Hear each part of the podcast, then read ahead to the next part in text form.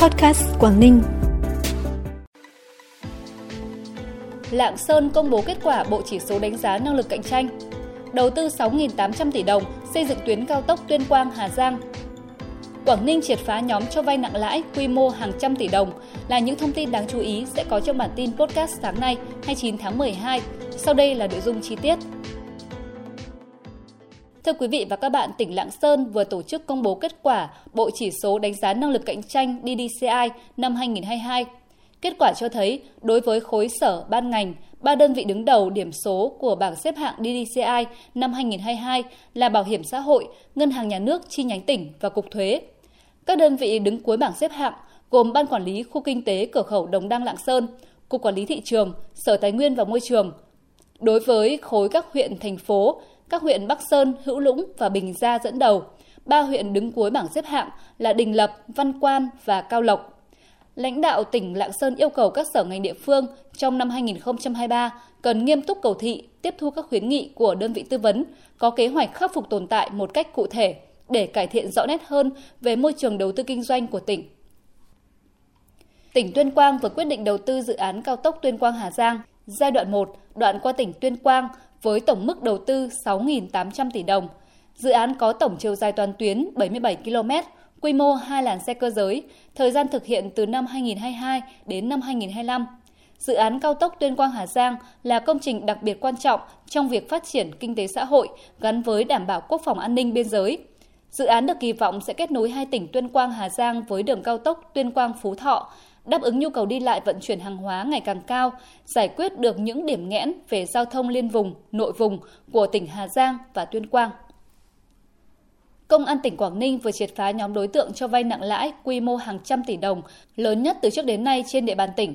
Cụ thể, đêm 21 tháng 12 vừa qua, cơ quan công an tỉnh Quảng Ninh bất ngờ khám xét nơi ở của Nguyễn Văn Định, đối tượng cầm đầu, tại số nhà 17, phố Lý Thường Kiệt, thị trấn Quảng Hà, huyện Hải Hà, tỉnh Quảng Ninh thu giữ một xe ô tô, 5 điện thoại di động, một máy tính bàn và rất nhiều hợp đồng, giấy vay tiền, sổ hộ khẩu và nhiều giấy tờ thế chấp khác. Kết quả kiểm tra tài khoản quản lý hoạt động cho vay trong máy tính của nhóm đối tượng xác định, từ tháng 4 năm 2018 đến thời điểm bị bắt giữ, Nguyễn Văn Định đã cho tổng số 874 trường hợp vay tiền với lãi suất trung bình từ 3.000 đến 10.000 đồng một triệu một ngày, tương ứng với mức lãi suất từ 180 đến 360% một năm. Tổng tiền lãi thu lời bất chính lên tới gần 300 tỷ đồng.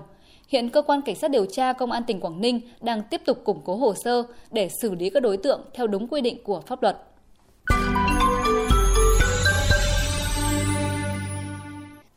Bản tin tiếp tục với những thông tin đáng chú ý khác. Theo công bố của Cục Thống kê tỉnh Bắc Giang, tổng sản phẩm trong tỉnh GRDP năm 2022 ước đạt hơn 103.000 tỷ đồng, tăng 19,3% so với năm trước, cao nhất từ trước đến nay và đứng thứ hai cả nước. Tốc độ tăng trưởng chủ yếu ở khu vực công nghiệp và xây dựng tăng 26,65%, khu vực dịch vụ ước tăng 7,49%, khu vực nông nghiệp, lâm nghiệp và thủy sản ước tăng 1,97%. Chỉ số sản xuất công nghiệp ước tính tăng 31,51% so với cùng kỳ là do một số doanh nghiệp thuộc ngành điện tử mở rộng sản xuất. Cùng với đó, tình hình tiêu thụ sản phẩm thuận lợi, nhiều doanh nghiệp được ưu đãi thuế, cơ sở vật chất để tăng năng suất lao động, góp phần tăng chỉ số sản xuất công nghiệp. Bắc Cạn hiện là điểm sáng về phát triển các sản phẩm ô cốp. Giai đoạn 2018 đến 2021, Bắc Cạn có 156 sản phẩm được công nhận. Tổng cộng có 93 chủ thể được cấp sao, gồm 63 hợp tác xã, 3 doanh nghiệp, 20 hộ kinh doanh và 7 tổ hợp tác. Hầu hết các chủ thể sau khi có sản phẩm được công nhận sao đã tăng quy mô, diện tích sản xuất, nâng cao chất lượng, Sản phẩm được tiêu thụ qua nhiều kênh thương mại điện tử, hệ thống các siêu thị trên cả nước. Đặc biệt có sản phẩm miến rong và rượu men lá đã được xuất khẩu sang châu Âu và Nhật Bản. Năm 2022, Bắc Cạn đã có thêm 52 sản phẩm ô cốp mới được công nhận, vượt 260% so với kế hoạch.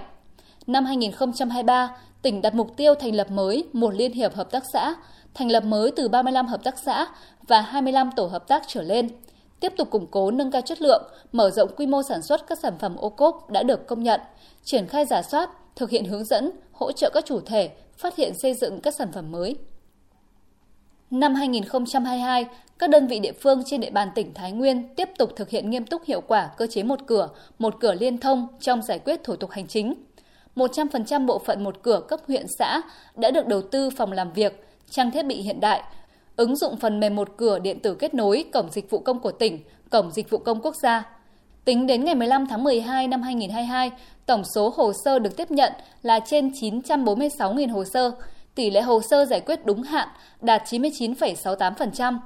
Việc áp dụng chuyển đổi số trong giải quyết thủ tục hành chính, chứng thực bản sao điện tử từ bản chính trên Cổng Dịch vụ Công Quốc gia tiếp tục được đẩy mạnh.